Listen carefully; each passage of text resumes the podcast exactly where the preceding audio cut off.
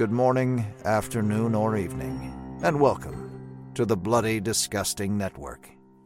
The following show is just horrifying. Beware.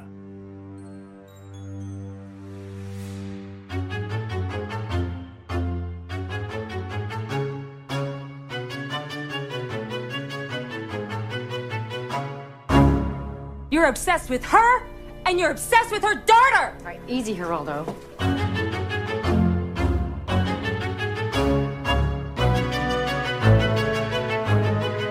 And welcome back to Horror Queers. We're talking CD, the DJ Cenobite. We're talking Vietnam flashbacks, and we're talking a formative sexy sex scene. And I'm Joe. And I'm Trace, and we're talking really gross pinhead brainworms. Oh yeah, okay, okay. Not where I thought you were gonna go, but yes, they I know, no, there. there's a lot of gross images in these Hellraiser movies, but for some reason, like, we got not one, but two of these fuckers, like, coming out of his head, and it really grosses me out. Fair enough. I do like that you've latched on to the religious iconography, considering what happens in this film.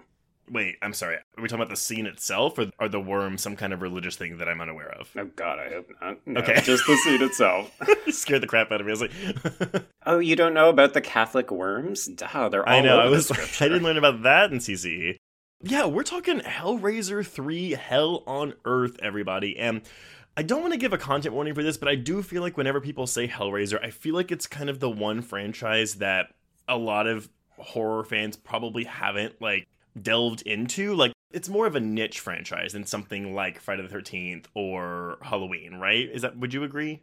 I think so, yeah. I like to say that this is kind of like the second tier of horror franchises. Yeah, for sure. And I think though because more than 50% of the films in the Hellraiser franchise are garbage, Pure garbage. most people uh, sorry, most people, I'm generalizing here, but some people like to assume that the early ones aren't good either, and that is not the case.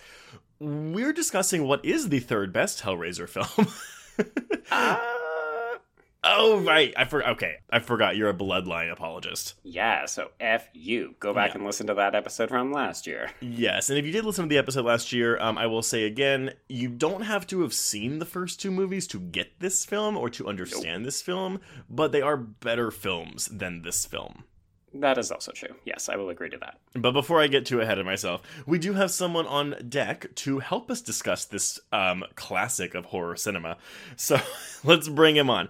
All right, everyone. He is a writer at Rue Morgue, Daily Dead, and Cinepunks. And he's also a co host of the Corpse Club podcast. Uh, also, for Daily Dead, he has a running column called Let's Scare Bryan to Death, in which he brings on a guest to introduce him to a horror movie he's never seen. Coincidentally, both Joe and I have been guests on that column showing him uh, various fright flicks. Please welcome Bryan Christopher. Good evening, gentlemen. How you doing? Doing pinheady. well, I, I, and I think that the worm on the pins and just everything about that scene is kind of indicative of what you're going to get from Hellraiser. I mean, indicative. It happens two thirds of the way through the movie, but Mhm. it also kind of is in line with how just exquisitely dumb this movie is because like the the physics or however you want to put it don't work out with how long those pins are they should be coming out the other side of his head Yeah. Oh, Mhm. right. Yeah. like this is definitely not your thinking man's hellraiser movie and it's i would argue maybe one of the dumbest movies you ever covered on here which makes me touched that you chose me to help talk about it I don't know if I would say it's the one of. I mean, you know, it, it's interesting. I I do think it's a pretty dumb movie. You know, I think it balances the tone between goofy and kind of gross out pretty well. The Mhm. irony here, though, is that Clive Barker was worried about the director, Anthony Hickox, and his tone because he had previously done a lot of horror comedies. And his fears kind of came to fruition. Yeah. Uh, Okay, so clearly I'm going to be the person who defends this movie. Bryan, I thought that was your job. Oh, no, no, no. I- oh, oh, wait, wait, no, wait, I want to be perfectly clear about something. This is a really dumb movie. I can now say I love this movie. no, I really like it too. I've had to come around the corner on it a little bit. I used to not enjoy it so much, but like it's a terrible Hellraiser movie. It is a fantastic movie, if that Hmm. makes any sense.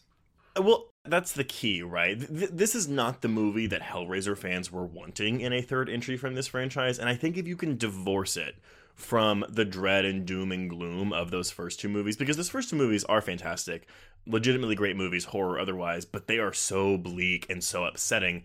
This one has elements of that, but I still think, yeah, because it's kind of just so dumb. I don't even want to say it's a laughable movie. I just find myself laughing at it a lot. Yeah, I mean, I think what they've done is they've recognized that people were naturally gravitating to Pinhead as a character. So this is the movie that really puts him front and center and says, okay, we're going to combine the monster classic that is Pinhead with the slasher tropes that we've learned from, say, Nightmare on Elm Street, and we're just going to go over the top with the death sequences there's a lot of zingers in this movie from mm. every single character, and I think that makes it feel very 90s to me. Like yeah. Pinhead's got dad jokes in this one. Like it's his it's this transition that I think he's going like Bond villain, and I think that really comes to fruition in Bloodline. Uh, but yeah, there's definitely like a lot of pontificating and a combination of of just kind of going off in these weird monologues, along mm-hmm. with some really goofy and cringe-inducing zingers. I, I, yes. I'm gonna like jump way ahead to this black mass thing though. The the zinger that actually works for me very well, and I think garnered a well earned laugh for me though, is when she's telling the priest about the demons, and he's like, "No, they're just demons. Like they don't yes. exist." The what the fuck was that? what the fuck is that? Like that is an A plus line in my book. I fucking love it. No irony involved. And absolutely, yeah, it's also great delivery. Wonder, yes, wonderfully delivered by Terry Farrell. Well, okay, so I do have a lot of stuff to talk about with why this movie is the way it is, but I kind of wanted to also just Joe. I mean, it's been a year since we discussed Bloodline, so I know we've kind of gone through our also a fantastic movie. Um, it's an ambitious movie. I wouldn't say it's fantastic, but I still do want to see that that the original cut, which you know we'll probably never see. But we've been waiting a full fucking year at this point. I know it's been forever. But um, Bryan, what is your relationship with this franchise? I also know that you and Joe have discussed this franchise ad nauseum. Yes, twice. Oh god. So yes, recently three times. We did a as part of uh, Corpse Club. We did a full franchise retrospective every single movie. We actually structured it like Dante's Inferno. So we took care of all the really crappy ones first, of which there are many. We covered the middle ones uh, second as kind of like purgatory. So we did uh, this was part of that. Uh, we did Bloodline, we did Inferno, and then we Ugh. covered the. I know people really like Inferno, and it's the Scott Derrickson it's written one. It's not good. It's not good. It's so boring. Yeah. It is boring. it just really starts that uh, that trend of turning Hellraiser into like quasi like Tales from the Crypt episodes, and, and it's also mm-hmm. the first one where they were using a different script that they just shoehorn Pinhead into. Right. Yep. So yeah, it's bad. All apologies to Scott Derrickson or Scott Derrickson fans. It's just it's not a good movie. Nope. The final episode we did was on the the first two. And part of the reason I wanted to do that in the first place is Hellraiser is my favorite movie of all time. Yeah, it actually goes back farthest that I can remember. Uh, for whatever reason, my parents thought it would be okay for someone who I can't imagine I was older than four or five. I think it was just oh. kind of one of those. They were watching it. I was in the room. They didn't really give a shit. So, some of my earliest memories of horror movies are like Pinhead picking up the pieces of Frank's face. and so, what I love about the original is just how it's evolved for me over time and my understanding of it has evolved. Um, you know, mm. where it used to be a movie about these, you know, really gnarly, mutilated demon monsters. Uh, and, you know, as, as I've gotten older, I've realized that, you know, they're kind of more background characters and the story is really about the Cottons. And if you really want to put a fine point on it, it's really about Julia. Yes. And so a movie that can evolve like that over time while still maintaining those really fantastic visuals is just something I will never get sick of. And so yeah, this movie is is not the original. It's definitely not the original, but it's uh, it's still got a lot in it that I really enjoy. Yeah, well, that's fantastic. Listeners, if you want to know Joe and I's relationship with the franchise, please go back and listen to our episode on Hellraiser Bloodline from last year. That one honestly probably works better if you have seen the first three, because we are dealing with three different time periods in that movie. But nevertheless, that film does actually complete the Pinhead saga, which makes all the sequels kind of superfluous, but I digress. Yeah. And then there's this one, which is like a weird entry because it does activate on a lot of your assumed knowledge of, particularly the second one, the one that precedes it. Mm-hmm. But then it feeds directly into four, and it has a lot of little callbacks to one as well. So I like this as a sequel that doesn't hit you over the head by being like, I'm a fucking sequel. You need to know all of this lore and literature. Well, I agree to an extent. I will say that I remember this be- this movie being a bit more fast paced, and I do think the first act of this movie because we don't get Pinhead like. Doug Yeah. Bradley does not speak in this movie really until the 30 minute mark because the first 30 minutes are catching Joey, our Terry Farrell, up to speed on the mythology and thereby catching us and the audience up to the speed. Right. So th- the first act of this movie does drag a bit for me, but there was a reason for that. hmm And I will say, so yeah, we'll go into the development now. And honestly, it's kind of Claire Higgins' fault that the movie is like this. Julia, no. yeah, listeners, Claire Higgins is the actress that plays Julia. So I have the Scarlet box set. This is an Arrow set that came out in 2016, 2015, I think. And it is a stacked Blu ray set. I'm honestly a little bummed that they don't include Bloodline because that was the last It would been theatrical one. perfect. Yeah. Well, apparently because fan reaction was so bad, people hate Bloodline so much that they were like, well, why the fuck would we spend any time doing this? Ugh. Again, I get that, but I'm also like, one through four are one complete story. Yeah. I Yeah. just think if you're gonna do a set, like, it's okay if no one likes it, just complete the fucking story. And like, were people really doing fucking backflips over three that they had to include it? yeah, And yeah. Bryan, honestly, Trey showed me the extras on this third film. oh my god. And I am watching my basic as fuck DVD from back in the day that doesn't even have subtitles. Like, that's what you can get if you only get Hellraiser 3 as a standalone. And it blows. I'm really happy though because yeah, so this, this set I bought it for like 70 bucks when it came out, and now it is out of print, and it is about 350 bucks on eBay right mm. now.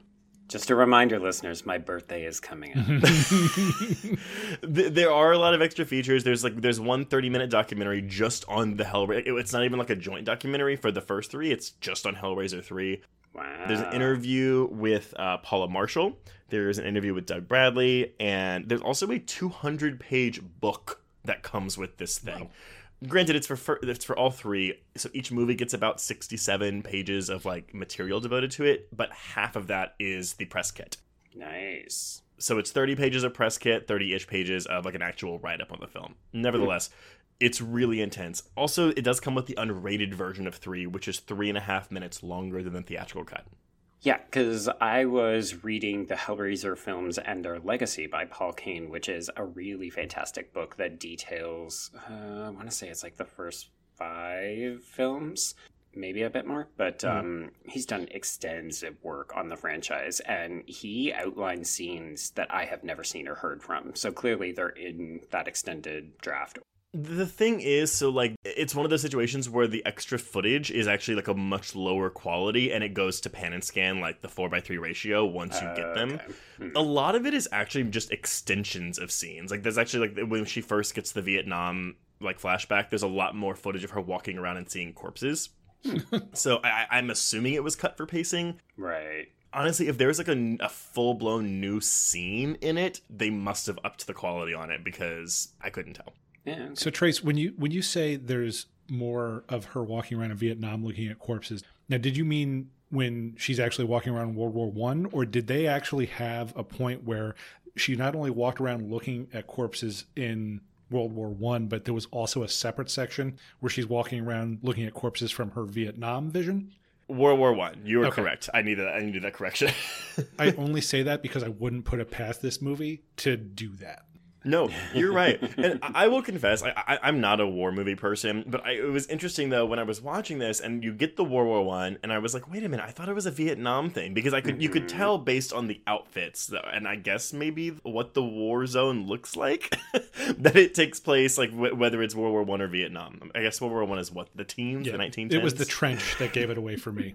there you go. The trench is World War One. The Vietnam is the first one, and you can tell because they're leaning heavily into that Miss Saigon Oh helicopter. yeah, action. God. Also the trees. I feel like um Vietnam War, like there's always the the, the trees that give Vietnam away. Hmm. I don't know. Okay, so this movie was actually in development before Hellbound was even released in theaters in 1988. So, New World Pictures, uh, which was the distributor, and Film Futures, which was a production company owned by Clive Barker and Chris Figg, they held meetings about the film.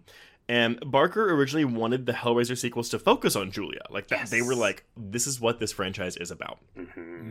Or There were like six different versions of this script. Um, one of them, like the opening scene, had like the camera coming up to a woman from behind as she was at a vanity, and she opened the drawer, and inside the drawer was a bunch of different faces, and she would try them on, and it was Julia. This is just going to bum me out knowing what this movie could have been now. I, know, almost don't want to hear this. so Higgins declined to reprise her role for a third film. So when they were having these discussions, she was like, um, I really don't want to be the face of a horror franchise. I'm out. Yes, and in her defense, she is a classically trained British actress, so she probably didn't realize, like, oh, okay, I guess I'm signing on for multiple pictures of this weird horror franchise. Absolutely. And that's why that she, so in the later drafts of Hellbound, she was killed off. Hmm. And they also realized that, that that fans were going towards the Cenobites. They wanted Pinhead. Their their thing that they always said was, "Oh, if you showed someone a picture of Claire Higgins as Julia, most horror fans would be like, "What? Who's that?" But if you showed them Pinhead, they knew that was Hellraiser. Yeah. hmm Yeah. So there were going to be a couple different ideas. They were going to have a story where it was set in ancient Egypt. That was Clive Barker's idea, where it was about like Pinhead attempting to resurrect himself. There was a building that functioned as the limit configuration. Blah blah blah blah. So during these talks, 20th Century Fox demanded extensive cuts to Barker's latest film, Nightbreed, which is an adaptation of the novella Cabal, which we have not discussed on this podcast yet, but listeners, we have written about it, so you can go find our article on it on Bloody Disgusting hmm We'll get to it one day. one day i just i'm not gonna lie y'all i like it fine i just kind of find it a very like long drawn out viewing experience that i don't want to revisit very often we need a couple years in between. i really do It's serviceable. Yeah, I enjoy it. Yeah. i feel the same way about lord of illusions which we did cover last year so that was like we're getting in like a barker a year and i'm fine with it. actually we did two barkers last year so fuck everyone Wait, did we? What was the other Barker? uh bloodline i mean i not guess involved in Bloodline. i know but, okay but but it, it, it You know, he, you know he would property. slap you right in the face if he I was know. here when you said that, right? probably so but it's You okay could have said Candyman 2. He's closer to Candyman 2 than he is to Bloodline. so, following a misleading marketing campaign from Fox that promoted Nightbreed as a slasher film, Nightbreed underperformed, that's putting it mildly, at the box office, and that caused Film Futures to go out of business. At the same time, New World was going through bankruptcy as well, so Hellraiser 3 languished in development hell. Former New World executives, including Lawrence Kuppin, established Transatlantic Pictures, and the rights were transferred to them. Now, the problem is this was later. So basically, when New World collapsed, the rights went with them, and it took them three and a half years to figure out who owned the rights to this franchise. So mind baffling. like, who owns the rights to this major franchise? Ah, we don't know. I mean, that's the thing. Like, you have to. Uh, it's like, isn't it like in a contract somewhere? Like, if this company goes bankrupt, then the rights divert to X person, X company. I don't know. Guess you would think so, but presumably they never thought they would go bankrupt, so they never wrote it in. Yeah. No. so, okay. Basically, after disagreements at Transatlantic, Barker had no official involvement with this film initially. First, the studio balked at his fee because they wanted a cheap and nasty film, so they paid Clive Barker $20,000 to have no involvement with Hellraiser 3. So rude. Wow. Tony Randel, who's the director of Hellbound, he co-wrote the story for Hell Hellraiser 3 with Peter Atkins. Atkins completed the first draft of the screenplay in 1991, and Randel says that like, there was one draft that he was really happy to get rid of because I guess because there have been so many drafts at this point, one of them actually made its way onto the black market to the point where when like Bradley was doing Doug Bradley was doing the convention circuit, people would come up and have him sign copies of the black market Hellraiser 3 script instead of copies of Hellbound. Oh, Hmm. weird. So, okay. Take that scream. Tony Randel is attached to direct this movie, but the producers removed him after they became worried that his vision for the film was too bleak. They thought it was too depressing, too dark, too gory, blah blah blah. Give us a slasher. Yes, so he then they were like, yeah, they wanted to cheapen it. They wanted to bring the franchise out of cult status and attract the mainstream and also attract a younger audience, which is why the setting for this movie is primarily at a nightclub. Because it's hip.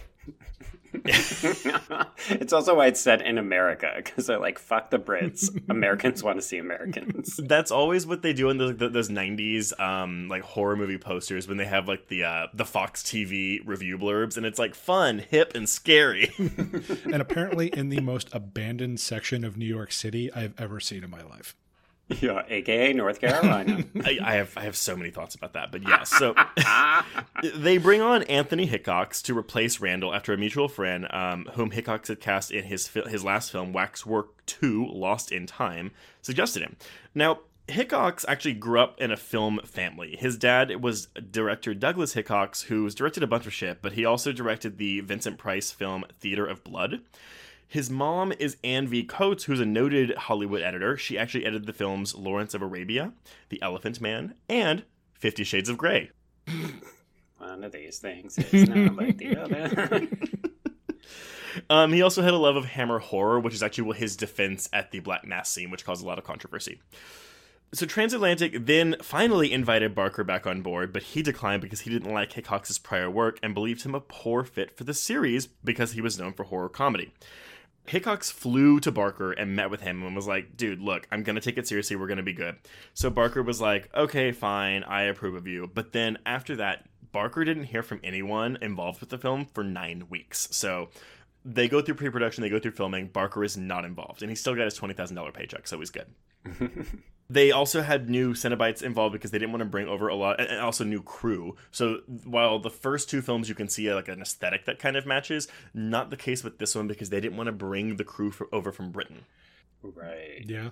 So yeah, this is the first film shot in the United States. Transatlantic gave Hickox six weeks to shoot the film. This shoots uh, in the fall, like September through November of '91, in, as Joe said, North Carolina, which stood in for New York City.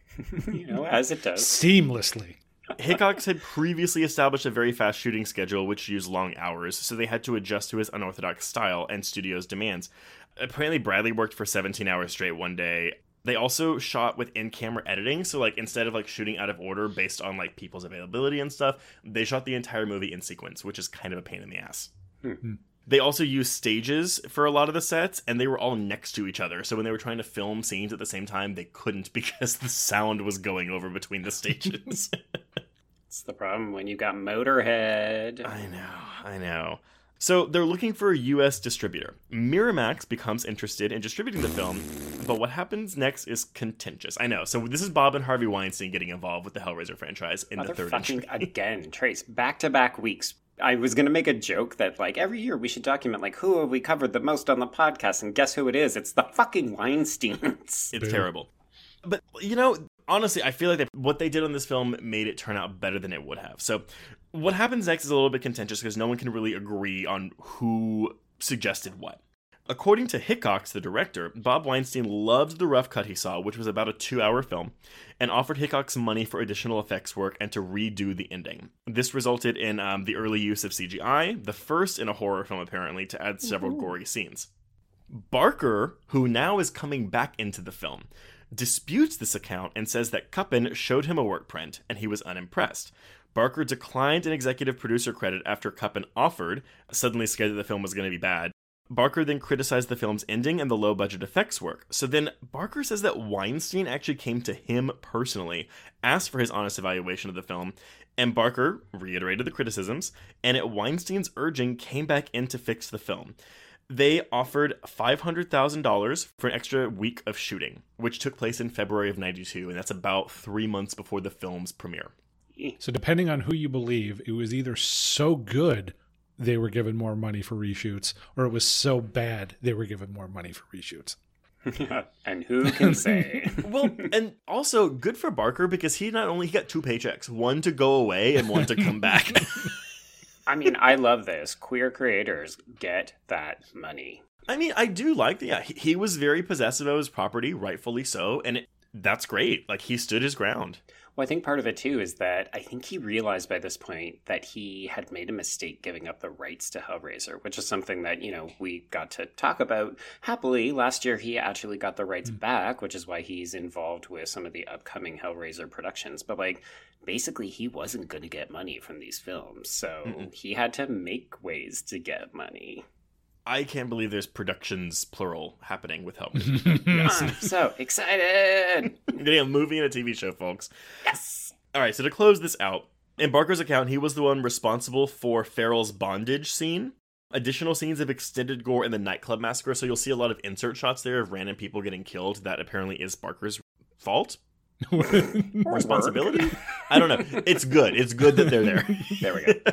the CGI when Lee's character is skinned and many insert death scenes. Okay, yeah, there we go. Regardless of the extent of Barker's involvement in post production, it was now enough for him to accept an executive producer credit, and the film was given a Clive Barker Presents banner. Hmm. Right.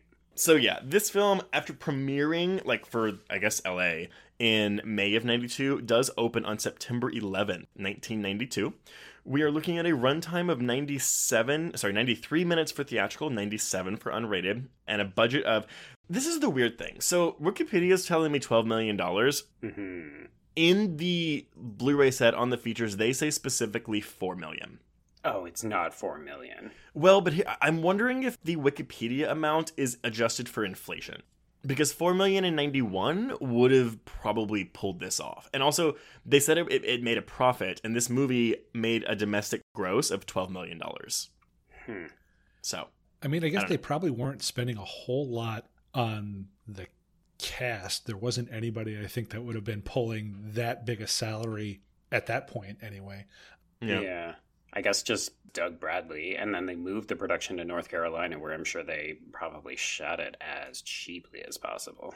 probably so. I mean, I, I will say I actually think this film looks good. I think Hickox directs it fairly well. Like plot aside, whatever the fuck you want to say, just as a piece of cinema, I think it's again my, my go-to phrase competently made.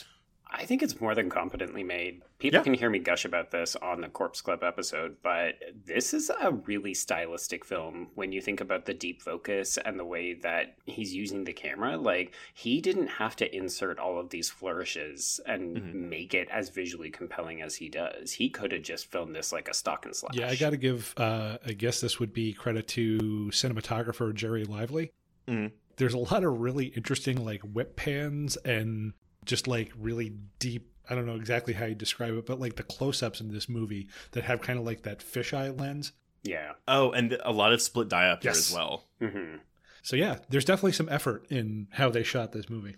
He's definitely a man that keeps the same. I mean, he really hasn't done much since this movie. I think the only thing he did after this that was of note was Warlock: The Armageddon.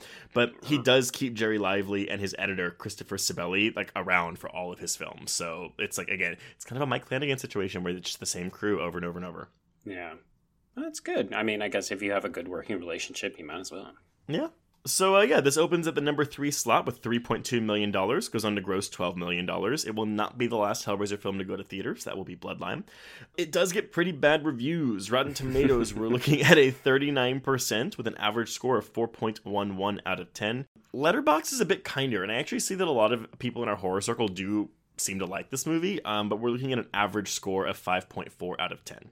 I think people recognize this film for what it is. It's dumb fun. It's not going to make you think too hard, but it's an enjoyable 90 ish minutes. And it's ah, also just an ill advised endeavor from Go. Like the idea of trying to make something like Hellraiser into a slasher movie, it just it's just not going to work the way you want it to. We'll also make it mainstream. Yeah, right. Because I think, like, if I remember correctly, when we were talking about it on Corpse Club, Joe, like, even the first one only has a Rotten Tomato score of like 72%, which is, you know, it's good, but it's not like It should be in the 90s. Yes, yeah. but it also shows that there is a specific audience for this. So the people who love it are absolutely going to love it, but not everybody's going to love this. So to try and transition to that into some kind of a mainstream franchise is just not going to work. Yeah, there apparently was an early draft of this, or somebody maybe at Miramax or one of the production houses were like, I envision Pinhead walking down the street and just like getting the chains into a bunch of like thugs and teenagers. And I'm just like, what Hellraiser are you talking about, sir? Oh, man. and you see the way it plays out on TV, it just like when you bring these characters out into the real world, it just looks kind of ridiculous. Like it's interesting and I had a lot of fun with it, but it's also like ah, it looks like a bad Photoshop watching Cenobites walk down Main Street, North whatever town in North Carolina they were in. I love the set. I, this movie actually does kind of excite me because it's almost like I'm gonna say good fan fiction where it's like a what if Cenobites in the city. Right, yeah. a, a Cenobite night on the night on the town. Yes, I I think it's it's when the cops pull up and the, they all blow up. I got like really excited in my couch, like rewatching this movie. I was like, "Oh, this is like really fun." Mhm. Oh, it's so silly. Like that lady police officer being like, shit, gasoline! And then just standing Just there so blankly. yeah. Yeah. Say the line and then stand there, wait for pyrotechnics. Hold, hold, hold. Now. It's great. So yeah, I don't think it's as much of a clusterfuck as Bloodline is because again, I think our explanation of the production of Bloodline was like twice as long as this. Mm-hmm. But it's a movie that feels like one complete vision at least, which is more than I can say for Bloodline. Uh, yeah, you can feel the meddling with Bloodline. Yeah. Sadly. But that's also an editing problem too. Oh, yeah. Yeah, yeah, yeah. But yeah, let's go. Let's begin. So we open on J.P. Monroe, who is played by Kevin Bernhardt. Like a shiny brick of muscle. Oh. With with silver tipped red cowboy boots. and the underwear, like the underwear is like a very unique choice. Oh, it's International Clothiers. Them some silk boxer shorts, baby. All right. I also just appreciate the way like his brand of obnoxious isn't even trying to hide itself. Like he's not really trying to be charming. He's just like, yeah, I'm rich. Uh, I get what I want, and I can just be a prick all the time, and people accept it because I'm wealthy and good looking.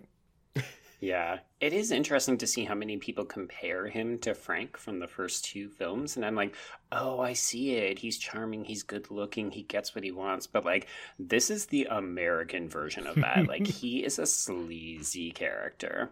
I also think it's great that Kevin Bernhardt got his start working on multiple soaps because I'm like, oh, I can see it. The face. Yes. Yeah. Yeah, like a hundred plus episode run on General Hospital, I think it was. Mhm. Yeah. Yeah. General Hospital. He was also in Dynasty, the original, the OG Dynasty, for like a handful of episodes. By the way, I don't know if y'all have seen his uh, like his current IMDb photo, but has aged quite well. I did because I I find him very attractive in this movie, so I really wanted to see what he looked like now. Yeah. He's still got it, folks. Mhm. He's still Mhm. got it. He's a silver fox, I think now. hmm hmm I did want to point out though, so this movie actually does open on the title card, and we get the score. Um, it is a different composer than who we've had before. It's um, his name is Randy Miller. He worked on Darkman two and two and three. Make of that what you will. But the title track, and I don't know if Joe, you got a chance to go back and listen to Jason X, but it reminds me of the Uber Jason theme from Jason X, and so I guess in retrospect, Jason X's Uber Jason theme reminds me of the Hellraiser three theme. There we go. Credit where credit is due, sir.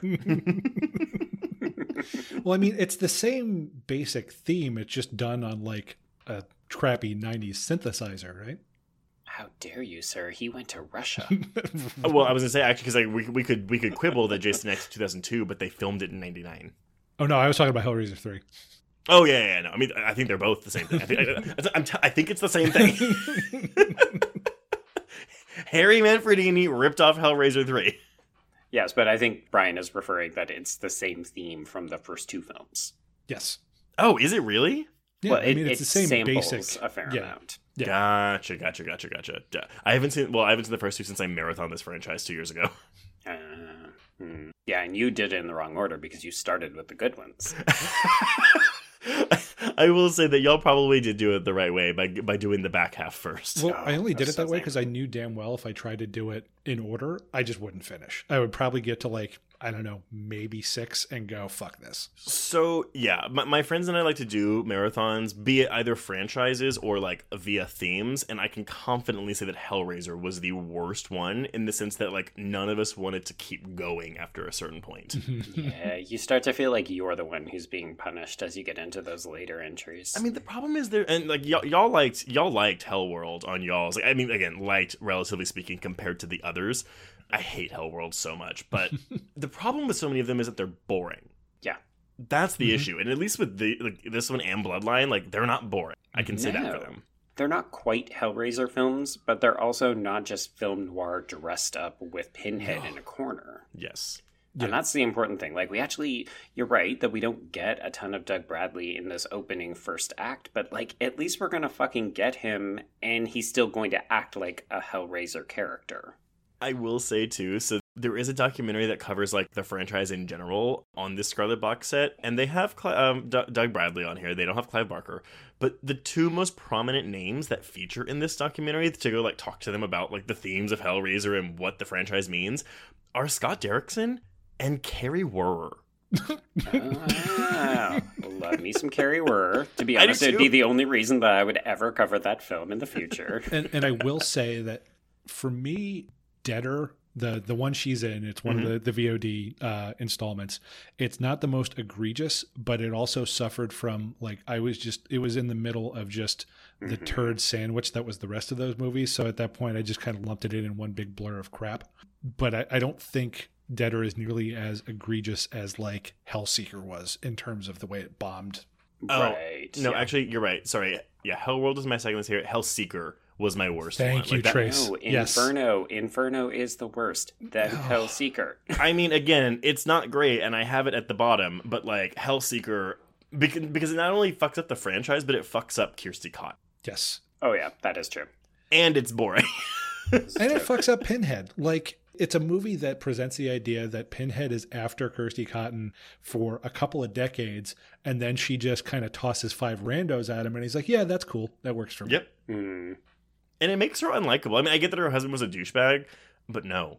and also, I'm going to put a pin in this conversation Yes. because we have lost everybody who doesn't know anything about those old films. So, folks, Yes, come back to I'm us, sorry. back So he, he buys a pillar. He buys a pillar for like hundred dollars. Yes, he goes to this pyramid gallery in the middle of the fucking night. You can tell he's a connoisseur of art because he's smoking indoors. So everyone is smoking indoors in this movie. Bear in mind, these were different times you were allowed to smoke indoors, but all I could think of was like, you're there to buy art and you're just muddying it with your disgusting cigarettes. Dude. Yes, you're going to upset the homeless man that runs the store. Oh, oh yes. God. Yep. This franchise has an uncomfortable history with the way that it uses transient people. hmm Yes, unhoused people regularly just wander into pet stores and eat crickets out of the out of the tank. Yeah, it's very proper in that way. Like, don't trust people who don't have money. They will try to sell you something that will murder you later.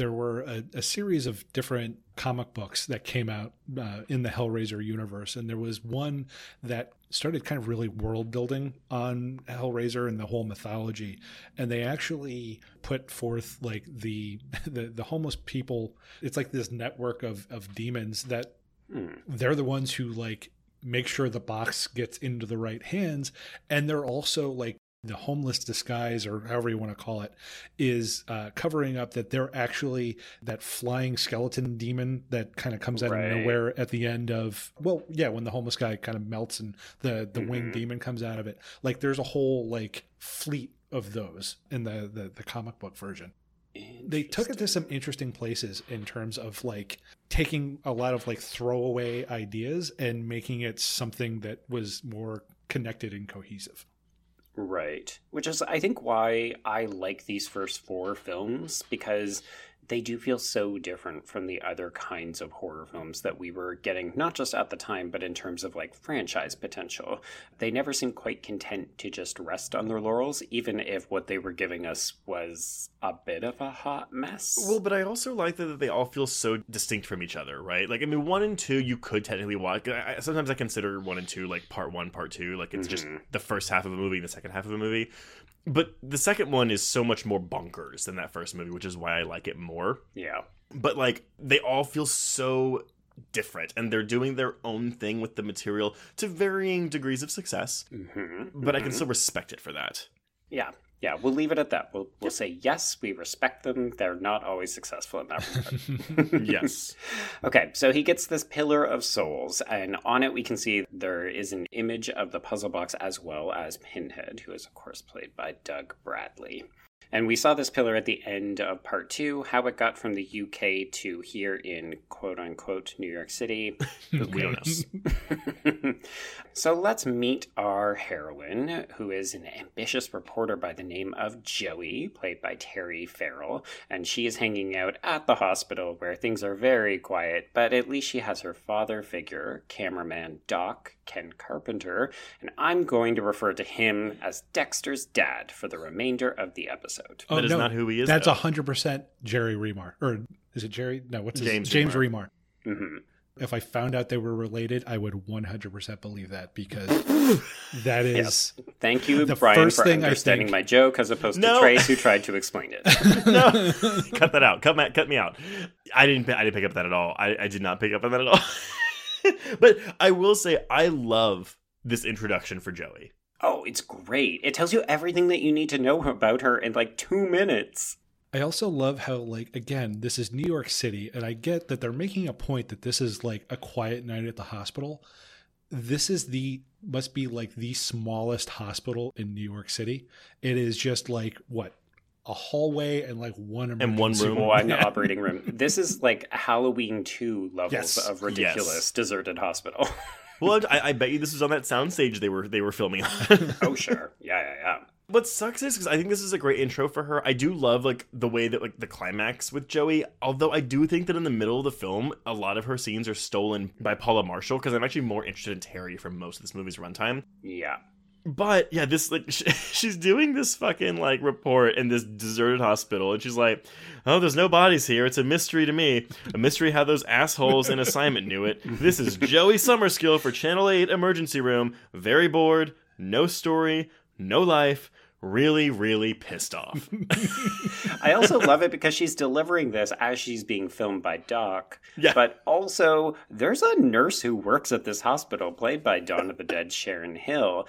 And she's just like, okay, I guess I'll just lay out these dead ringer style operating Yep. instruments. Yeah, and and caress them lovingly, especially when I put down the the hacksaw. well, that feels like Hellraiser, right? It definitely feels like, oh, okay, these weird torture devices will become important in a couple of moments. It feels like someone who doesn't understand the tone of Hellraiser trying to duplicate the tone of Hellraiser Yep. Yeah. and failing in spectacular fashion in a way that is very entertaining. there we go.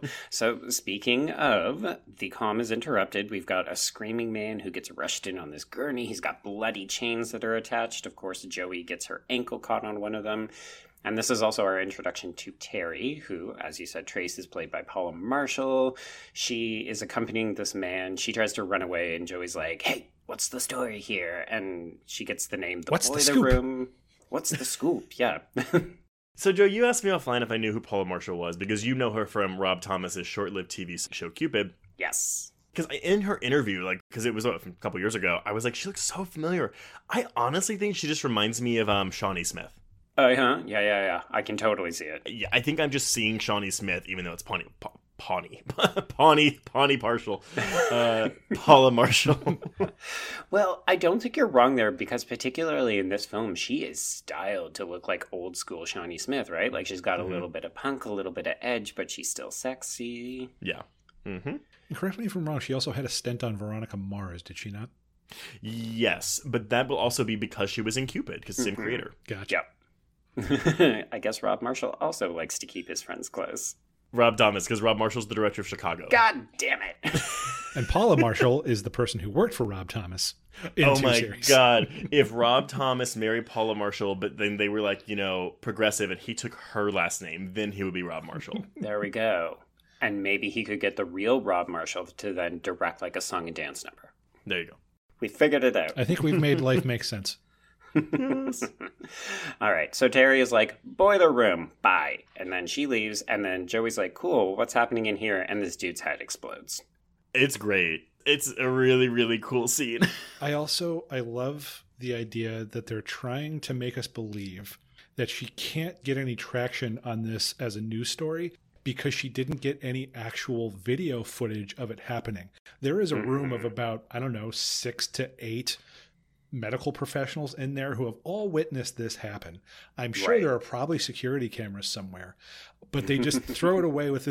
I love the line of a producer in the next scene where he's just like, "This is television. If there ain't no picture, it didn't happen." Well, Yeah. seeing as TV works on video, I really don't know how you have that job, sir. yeah. I mean, this is also the dude who's basically telling her that she needs to show an inch more flesh if she wants to become an anchor woman. So I'm not sure we should take him at his word for anything. I love how he's doing like a John Madden breakdown of how she crosses and uncrosses her legs during an interview. Yeah, it's like, what news program are we watching here, sir? Is this Fox? I'm also really perplexed because like she tells them like what she saw, and they're like, "There's no story there." I'm like, "What?" Are you Exploding fucking heads kidding happen me? in New York City all the time, Joey.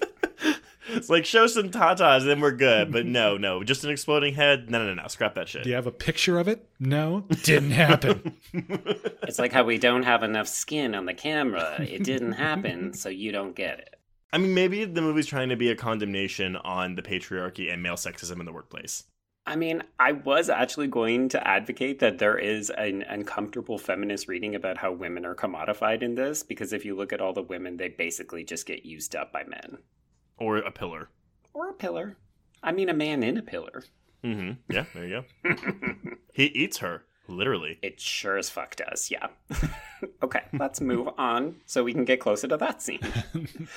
so, uh, Joey obviously goes to the boiler room because she's like, I'm a big city reporter. I want the scoop. This is our first bit of unrated footage. Mm. We get a establishing shot of the club, which includes a dancer being topless. Oh. Ooh. Boobies. Okay, so I need to talk to you both about the size of this club because this club includes a giant dance floor with a live band and go go dancers, and then it's attached to a massive restaurant that has a live orchestra playing. What is this bar? It it also has a penthouse. Which is also separate enough that if you're in any one of those other places, you don't hear the nightclub. And the mm-hmm. restaurant's like a really nice restaurant, mm-hmm. too. it's like five star dining, only populated by hoods. I love it. It makes no sense at all. And also, I'm imagining these two places are actually side by side, as you talked about, Trace. So I'm just like, oh, I can imagine them trying to shoot in that other location and being like, can someone please tell the band to keep it down? well, and not to be like a douchebag, but like Terry does like does not look like she belongs in this restaurant. Well, I think they're making a point. I don't think that's necessarily you just being a douchebag. I think that's the movie. Like they're trying to make a point of making it seem like she doesn't belong in there. well, because she's homeless.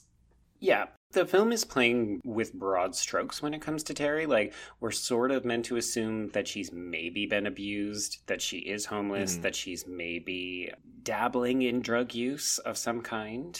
You know, I actually don't think so. Maybe I'm wrong, but I mean, Because Joey sees a stash at some point, doesn't she? does she? I thought she was just a crazy smoker. Maybe I'm wrong. I don't remember seeing drugs. Okay. In that case, it could just be me. I mean, uh, but but again, no. I mean, like, like she is styled to look like someone who you think would be doing drugs. Yeah, very much. Like she's a bit of a bad girl. Like one of the things that struck me the first time I watched this was how comfortable Joey is letting Terry into her apartment because Um, the I- film yes. makes you want to be like, "Oh, don't trust her. She's going to steal from you." Can I tell you the anxiety attack I had when the scene where she's making breakfast? And I'm just Oh like, my god. oh god, she's gonna burn down the apartment. Like the whole building's Yes. gonna burn down. Get her out of there. Get her out of there. I can't. No, no, no, no. And Joey has told you she does not own this place. It's a mortgage. okay, so we're still at the Boiler Club. She has this interaction where she inquires about Terry and then she leaves her card with JP. I do love the way that she talks to him because she does not give him two fucks. No, I mean she's a really strong final girl. I think, and this is through no fault of Paula Marshall or Terry Farrell, but like I think they just because they're battling for screen time and also B plots during the middle of this movie, it just takes some power away from Joey's arc. And apparently there was a little bit of like a competitive, like a, a healthy, like a friendly competitive relationship between Farrell and Marshall on set. Oh, hmm So, you know, that might have also wound up impacting the way it kind of came together on screen. Like, not that they were nipping at each other or like mean or anything like that, but uh, you do kind of get that sense of like, I'm going to outact you in this scene. And also the sexual tension. I mean it's not Clive Barker without some queer content, is it? Oh, there we go. I'm also going to make the claim that there's some incest drama going on in here, too. Oh, okay. All- Yeah. All right. Okay, so let's get to our very first dream sequence, boys. We've got this saturated Vietnam set where Joey, dressed in this gorgeous white nightgown, she sees a helicopter abandoning her father and other American GIs under fire. Snooze. Ooh, it does not look like Vietnam, but you know what? That's okay. I don't need. I mean, I guess we do need it for the ending and the, the pinhead trick with the dad, but, But like narratively, there was no payoff for this. Like they had to figure out some way. It's like they knew the beat that like she had to give the box to him, so they they Mhm. I maybe I don't know like reverse engineered some way of like how can he trick her into giving him that box, and that's what they came up with, and it is just not narratively satisfying at all. It is a and, waste and the of thing time. is, another movie did this exact same trick, but way better, and that would be Nightmare on Elm Street three. yes, Oh, right. Yeah. Yep. Hmm. yeah, that's actually what I was thinking too. Mm-hmm. And that came out well before this. Yes, Yeah, it was five years before. I will say, I think the only other reason that this is in here, like, I don't know that it needed to be weird dream stuff with war sequences. I know that Paul Kane in the Hellraiser book tries to make the argument that this is like an embodiment of the hell on earth that is the subtitle of this film. Oh, I get it. I get it. but see, in that case, though, you make this a war movie if you want to do that. like a World Mm. War One pinhead. Cenobites on the battlefield. Ooh. Ooh. Honestly, no, that's what they should have done with the sequels. I'm sorry, we're back on the sequels, but I'll shut up. But it it should have been Cenobites in blank. Like, just Mad Lib it, and there's your sequel. Cenobites in the snow. No, Cenobites on a cruise ship. Make a bunch of police procedurals and have Pinhead in it at the end. God. Yeah. Let's settle on the cheapest one. That's also the least interesting. Go with that. Yeah. Yeah. I will also say this sets up her daddy issues. So she's been abandoned by her dad, who was killed in Vietnam. She's looking for a father figure in the cameraman, and then she finds it in Elliot Spencer, aka Human Pinhead. So, your incest theory is that she was in love with her dad while she was a little girl before he died in Vietnam. No, my incest reading is that uh, Elliot Spencer, who's like a surrogate father figure, is invading her Mm. dreams, and she's in this white virginal nightgown, and it's there's a little bit of sexy overtures there. Okay. I, I think they say in the movie that uh, he died before she was even born, her actual dad. Well, I was trying to do the math because if this is 92, Vietnam was the, what, the late 60s, early 70s? Yeah. It's not my war, so I don't know.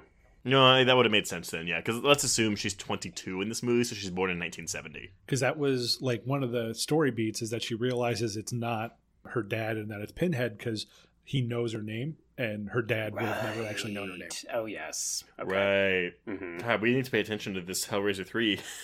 The sparkling dialogue, folks. Why the hell am I paying this much attention to Hellraiser 3 is my question. I will say, though, to be fair, Terry Farrell would have been like 28 when they were filming this. Hmm. Hmm. Yeah, I mean that tracks. Which means if we're going by if we're going by Hollywood ages, if she was 28, then she probably 17. should have been giving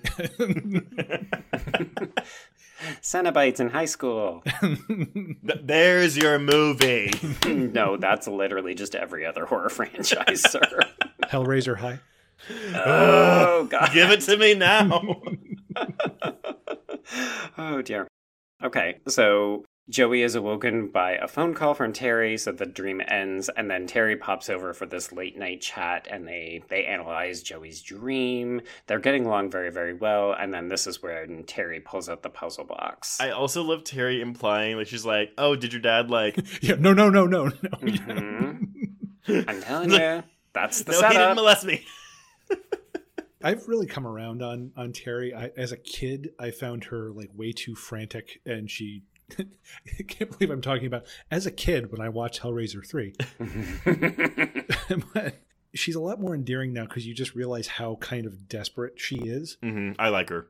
You know, it, it's not coming through necessarily as like obnoxious. It's like she clearly has nobody she can trust, and she wants so desperately to like be able to anchor onto somebody. I like her more than whoever the, who, what's the blonde girl in two, and I like I- again I love two, but the girl in two is kind of a cipher, whereas at least like Terry feels like an actual character. Oh yeah, I mean, there's like way too much surrogate mother shit going on in two, and that girl is boring. Tiffany, Blah. Yeah, Tiffany, there you go. Uh, Through no fault of the actress, talk. there's just nothing for Tiffany to do except for open the puzzle and yeah. Right. Yeah, like this is a character who actually has a motivation and she gets to do things and she has a certain amount of agency. I think the biggest issue that I have with this film is that it builds up Terry and JP to fascinating, interesting dimension. disappear. And then it's like, goodbye. Yeah. Yeah. No, I 100% agree with you. Yeah. Okay, so yeah, so these two are hanging out. They're getting to know each other. They're getting a little domestic. Let's go back to JP's loft. Unrated footage, uh, an establishing shot again of this loft as construction workers are leaving, and they go, "All done, Mister Monroe." And JP says nothing, and they go, "What a dick," and leave. Yeah, that definitely sounds like it was excised for good reason. I will say, I love that he has installed this ugly as fuck scary pillar basically 10 feet away from his fuck pad. Yeah, and Yeah, it's like great. it's not even good flow. Like it's in the way. Yeah, like it is a fire hazard, slash, you would walk into that thing if you were trying to go pee in the middle of the night. It's in like what I'm assuming is supposed to be a sitting area. Like you would put a U-shaped couch up against the wall or like a sectional, and then this pillar is just in the middle of the floor, blocking your view. It's like, what are you saying, Trace? I can't, I can't see you. Just let me dodge to the left or the right. I gotta see around Pinhead. but it's a real talking point at parties, I bet. Hmm Which you can't have because you can't fit anybody in your goddamn place. Oh, 'Cause there's right. this pillar in the center. Well, and also, he's not inviting anyone over who has a penis, clearly. True. I don't. I mean, That we know of. a boy can dream. Yeah. I like how Trace is like challenge accepted. Just open up the hole. We're good. Put the blindfold on, and you're good to. Wait, what are we talking about? Okay. So there's a rat hiding inside this pillar. He gets bitten. He sprays slow motion blood over, and this is what wakes up Pinhead. This is a Hellraiser movie that features a man having an extended battle with a rat on his hand. Mhm, mhm. Um, yeah, I also kind of wish we could have gotten the scene where we see that guy in the beginning pulling this puzzle box out of this pillar Hmm. because it seems like the pillar's hollow. I do not understand. I think this is where Brian said the physics of this don't quite make sense. Oh my god, you got your husband to watch this? No, the Brian that's on this recording. Oh, sorry. Hi, Trace. My name's Brian. Have we met? Should we all be wearing name tags? Oh wait, we can't see. we each can't other. see each other. Damn this audio only. It's okay. Okay, yes, Brian is correct. Not your husband, Brian, but this Brian is correct. the physics don't make sense. Yeah, my Brian was like, "What the fuck are you watching?" Absolutely not. Yeah. There we go. That makes more sense. There we That's go. the Brian that I know. Yeah. Okay, so Pinhead is officially awake, but he's not moving. He's not speaking yet. So let's cut back to the next morning. This is where Terry is actively trying to burn down Joey's apartment. I do kind of like it as a lesbian domestic scene, though. Like, we had this nice intimate evening, and now I'm making you breakfast, but I'm royally fucking it up because I don't know how to make toast. Let's also go break and enter together.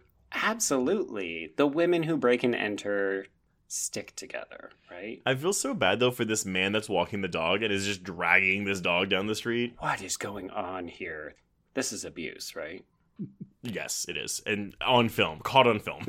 I also remember watching that scene as a kid, and for whatever reason, I assumed because they gave him those really dark glasses that they were trying to imply that he was blind. Oh no. I thought the joke they were trying to make when he says, I see everything, is that he's like blind and he doesn't see anything. That would actually be very much in keeping with the discussion we had about like the transient homeless people. Yeah, Like, let's absolutely. also have a seer in a blind man. Mystical homeless. Hmm. Alas, Yeah. I was just an idiot and eight years old. And watching a movie I probably had no business watching. Oh dear. So they they end up breaking in, which is kind of fun. I like that these women are just like, we're gonna do whatever we need to get this scoop. And this is, I think, when the film picks up, though, right? Because they find the puzzle box drawings, and it's like, cool, off to the races. hmm Yeah. Name drop the Channard Institute. And I might add, Joey is wearing an amazing pant and shirt combo when they're going in there. She's got like this very like elaborate flowery pattern on her pants and a similar but like alternately colored top. It's just very there's lots of like little flowers all over the place. It's very interesting Mhm. outfit. I mean, the women's costuming, like particularly Terry's costuming, I'm not surprised that we're also drawn to her a little bit more because of the way that she is outfitted. She wears some of the most flamboyant and weird stuff in this movie. Mhm. But it's nice that Joey gets a little a little flower going on here. Okay, so let's jump ahead to the evening. This is where JP fixes his eyes on Sandy, played by Aimée Leigh. She has a buxom blonde whose gold lame dress refuses to stay in place. Oh God, As Gold they Lame. I'm not gonna lie, I think she has a great death sequence, and this actress is fucking terrible at Oh, delivering she's lines. bad. she cannot wait for him to say his line before she is saying her line, and you're like, girl. Well, also when she's walking, like when she's looking at the art, I, I didn't write down her lines, but it, it's delivered like, "Oh, this is good art. Yes, this is interesting art." it's real dark. There's like a Uh. clear like three moment beats of just like real dark. Yeah, yeah. it's it's a bizarre inclusion. The sex scene is pretty fun. Um, apparently, she did not sign on to be topless, and so that's why Oh. his hands cover her nipples the entire time. Which am I the only one thinking like I'd rather be topless than have some rando just like groping my tits for three minutes straight? Because they're not placed on the tits. They are actively Like kneading dough. No, yeah, yeah, yeah, yeah. He, he is like groping hardcore, and I mean, again, not our body, not our choice, but me personally, like, if it's like, okay, is my dick gonna just like lie there, or is someone gonna be like massaging my dick on screen? Um, I'm gonna. Take These are the former. options? I mean, that's what the options were with their with their tits, I guess. I'm not sure I would equate a dick getting stimulated on I'm not. I'm not equating. I'm saying that for me as a man, that that that, that is my only comparable. Eh, I can't compare it to my boobs because they're not actual breasts. Whatever. I'm sorry. I mean, Well, I guess what- I would have gone tit for tit, but yeah, it's a it's a weird scene, no matter which way you look at it. Correct. And she gets eaten, and it is awesome. Yeah. Also, Trace, I saw you made a note that it's actually when her skin gets ripped off. Yeah. That's actually Paula Marshall in the the skinless It makeup. Apparently so, and that's because though the CGI they added with her skin getting ripped off, that's one of again supposedly Clive Barker's additions. Hmm. so it's a timing issue. Like they could only get Paula Marshall because she was presumably still on set or something. Well, no, this is the work print. This is after they delivered the work print, so this is being shot in February of '92. I mean, sorry, the, the death scene itself is not like, but it's just like the extra stuff, and I don't know again which parts of it, but yes, once the skin is removed, some of it or all of it is Paula Marshall. I noticed that because I read that when you sent that tidbit. Mhm. I, I was watching for it. I'm like, yeah, I can see in the eyes that's Paula Marshall, and it actually makes me appreciate Paula Marshall even more because it's like not only was she game to do like the Cenobite makeup, she was like, yeah, sure, I'll do a a, a skinless, skinless sequence thing. that no one's gonna know that it's me. I will Yeah. say uh, her interview, which is about 15 minutes long from 2016, she's really, really charming and very nice about everything. Ah, Yeah, it's great. it's so Very rare nice. when you see Hollywood people are actually nice. I mean, Clive Barker isn't on this thing. Uh, he probably demanded an extra twenty thousand dollars. but like adjusted for inflation. right? Yeah. I mean, depending on when it was filmed, he might have also been sick. Oh, right. But also like one of the interviews he gave on a very earlier version of the DVD, he was like, "This is the last time I'm doing this. All right, this is my final word on this stupid franchise." Like I'm, I am done. Thank you. I've been fucked into the ground by this Yes, franchise. yeah. Goodbye. I mean, that that's the thing, right? When he dies, his legacy is Hellraiser. Like that is what it is. Um, I think for film people, Hmm? If you like literature, I definitely think that you're going to give him a lot more credit for having a big oeuvre. Oh, for sure. Yeah. Yeah. And just in case people are wondering, yes, also Candyman. No, I I know. Is Candyman is it is it done as Clive Barker's Candyman? Um, I know it's his property, but like he didn't direct any of them. You No, know, he no. directed the first Hellraiser release. I also always forget that because I think the short story it's based on, like what they turned it into with the racial elements, like none of that was in the short story. So Right. I don't think there's going to be nearly that level of like legacy of connecting Clive Barker to Candyman the way he's going to get connected to Hellraiser. Yeah. Right. And again, yes, there's Lord of Illusions. There's also Nightbreed because Nightbreed is a bigger cult than Lord of Illusions, but Oh yeah. it's Hellraiser. yeah, it's Hellraiser through and through. um, so, in between the sex scene and the murder by Pillar, we do have a little bit extra with the Channard Institute. This is the first instance where Terry thinks, oh, okay, Joey doesn't need me anymore. So it's a hint that she is susceptible to people abandoning her and she has issues around that. Hmm. And Joey's Yeah. like, no, you're cool to stay. yeah, I, I wish, honest, I wish this was the Terry Joey show, and I, I'm upset that we don't have it. Yeah. And I think that's a testament to both actresses and Mm-hmm. what they're delivering because you want to root for them. And also, JP is such a compelling villain that you're like, cool, I want to see him be Frank in this movie. But no, he's he needs to be Julia in this movie. Right, yes. Because that's honestly what it feels like they're setting up. And maybe they were just like, no, that's too similar to the first film. We'll get in trouble. But yeah. Or I could see like if if they really wanted to do the tragedy of it, like they could find a way of making Terry the Julia. mm, Yeah, keep JP as as the Frank, but kind of embracing it and realizing like have the tragedy of this be like everybody's going to abandon me, so I'm going to take care of myself by becoming just the next Julia. Well, and the, the the the dynamic between her and Joey would make more sense because i- it's different enough from the first one. Because again, Kirsty and Julia didn't like each other, No. so you have then these two women who do like each other. One of them who is trying to like mentor essentially the other one, and she turns on it. That that would be a great dynamic, right. Mm-hmm. And it sounds weirdly enough like not something that they ever considered. The plan Yeah. was always to make it all about Pinhead and these new pseudo Cenobites. Yep, always. And that moment just falls so flat. The reveal, you know, we'll get to it, Oh. I'm sure, more in depth. Oh, but- when we get to Terry Yeah. and JP, Yeah. yeah, I fucking hate it. I do think one of the other things that we need to acknowledge is like every time I watch this movie, I always think of Wishmaster, not just because of the way that the big murder sequences happen at the club, but particularly how Pinhead is. He's turned into a kind of jinn in this movie where he's constantly tempting JP and Terry to be like, Don't you want power? Come to the dark side. Embrace your bad impulses. That's because he's stuck performing through like one of those like if you went to the beach and like put your head into one of those like paintings like he basically needs to spend the first like third of the time he's on screen acting through one of those things so all he can do really at this point is talk Well, and also because the writer of this film, who also wrote two and four, did write Wishmaster. Yes. there is that I was trying to get there eventually. really, after Wishmaster, Peter Atkins was like out. He hasn't really done like a lot of anything notable since then.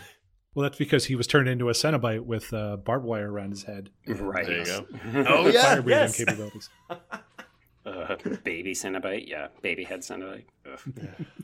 Ugh. Okay, yeah. So basically, JP is now on board because Pinhead is like, "Cool, you fed me that chick, and now I'm gonna give you power." Again, we get some first one-liners too when he goes, "Jesus Christ, not quite." Hmm. I also love his um, "If you have a quality, let it define you, whatever it is." Um, okay, that's not how it works, but sure, we'll do that. I also love how blatantly he's turning around that line on him that he said not five minutes before in the movie. Yeah. And he just like, he just fully buys into it. And it's just like, it's such a cheap ploy. And he just like, JP just, Hook, line, and Yep. sinker, man. It is, but let's not forget that JP is a guy who woos women with roses that he keeps on ice behind the bar. He's not the smartest cookie. My thing is this: Can you just hire people to get this pillar out of there? Like, just don't go near the pillar. Like, get a crane, drop it in, pick it up, drop it in the ocean. Like, as long as you stay away from it, it seems like you're fine. Trace, you can't have movers in the Hellraiser franchise. That's how this all started. yeah. That is a deep cut to number one. and I think number two, I think there's movers in that Yeah, I do too. think there's movers in that one too. Yeah. Yeah. the bed eats them.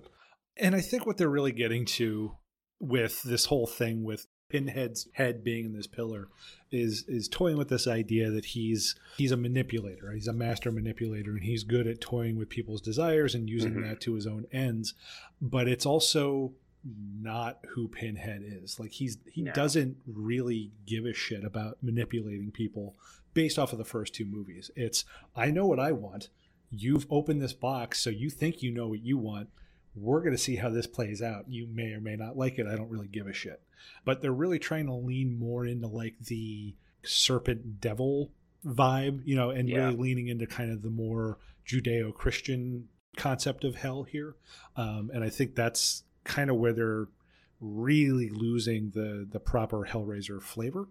hmm It also hints at where the franchise will go and how it starts to lose a lot of its uh, unique appeals because Pinhead just becomes a judge and a jury and an executioner. hmm Yeah, it, it loses that element of desire, and it's just going back to that idea of kind of punitive, but also like I don't really care if you've sinned or not. I'm just gonna hurt you because I'm evil.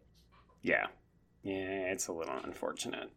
Speaking of kind of unfortunate, our only glimpse of Ashley Lawrence's Kirsty is on deck, and this happens when Terry gets a tape delivered to her by Dexter's dad, and basically it's just Kirsty in an institution, because this is where all of our final girls end up if they survive.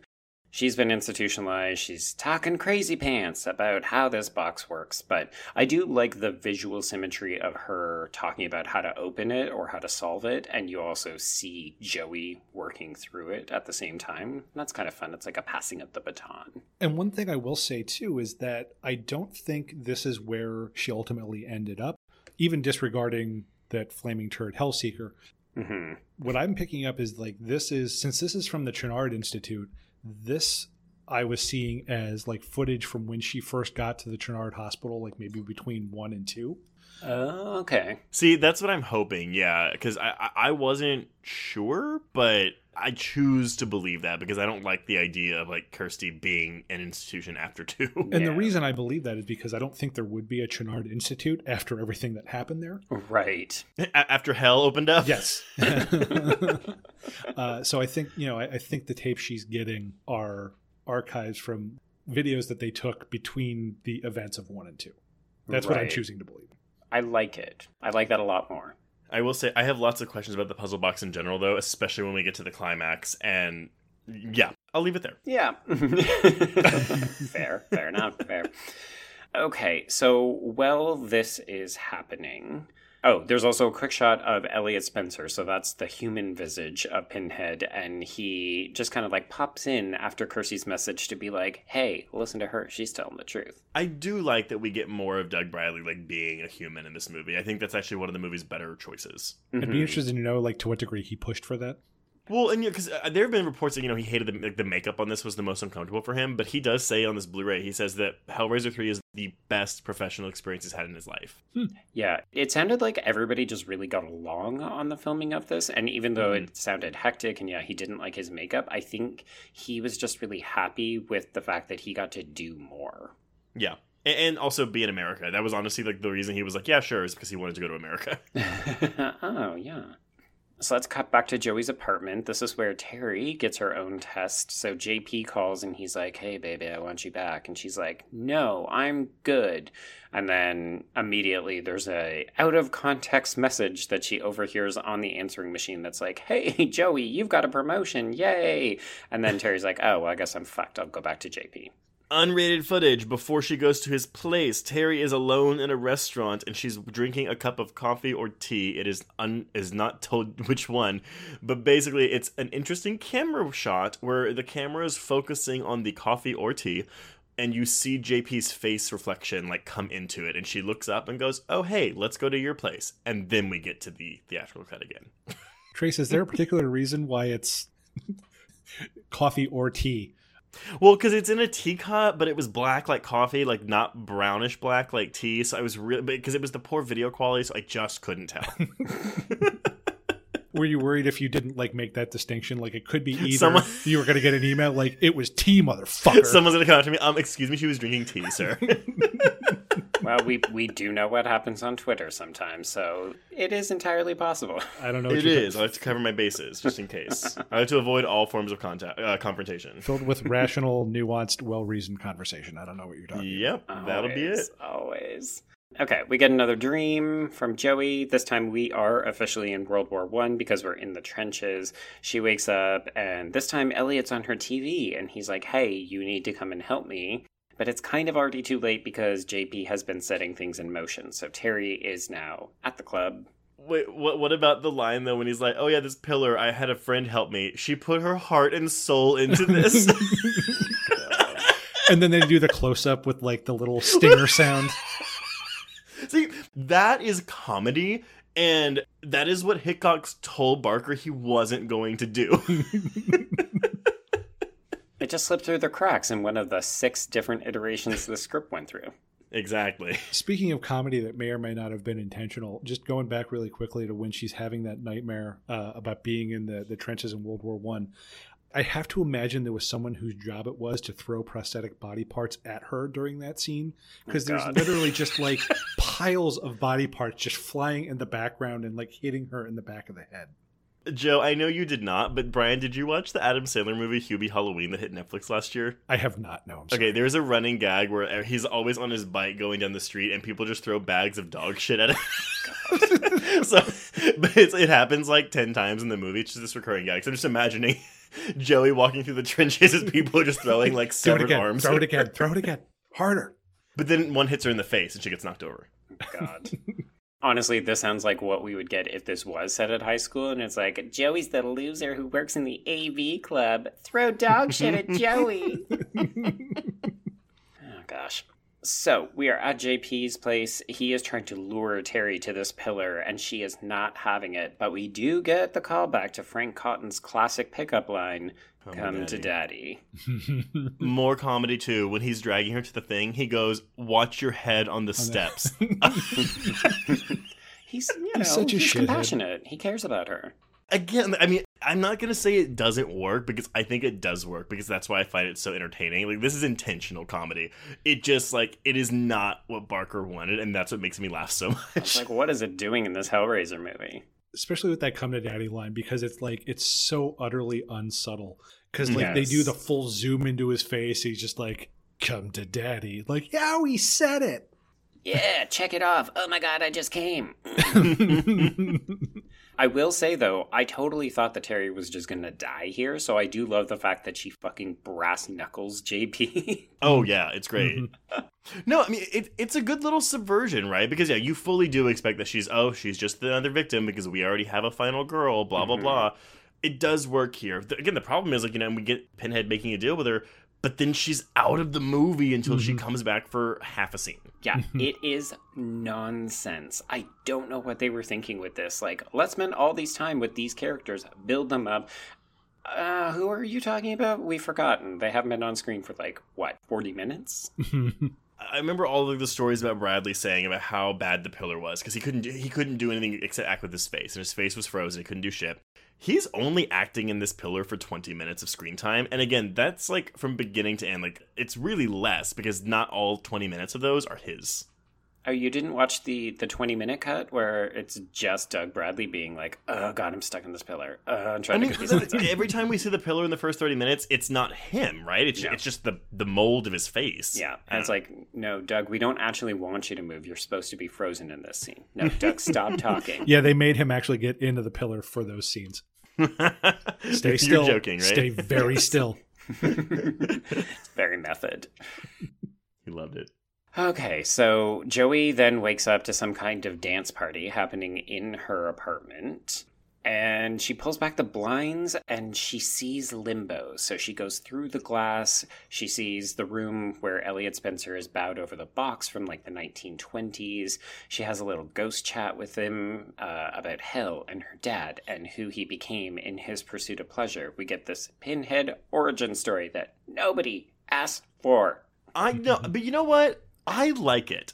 I like the idea of, you know, a man who'd been through war, who had lost all faith in humanity, all faith in God, and was looking for something. I know we don't need it, but I do like it. And I think if we didn't have the extra scenes of him in human form, it wouldn't. If it was just a, they found a book or they were doing a microfiche research and they found this information, that wouldn't work. But at least because we have him here saying this story, it's great. There's also a little bit of extra footage here in the animated cut too, where they're going, they're walking through like an Indian street or something before we come back to the theatrical cut to finish his origin story. And by Indian Street, you mean like a street in India, right?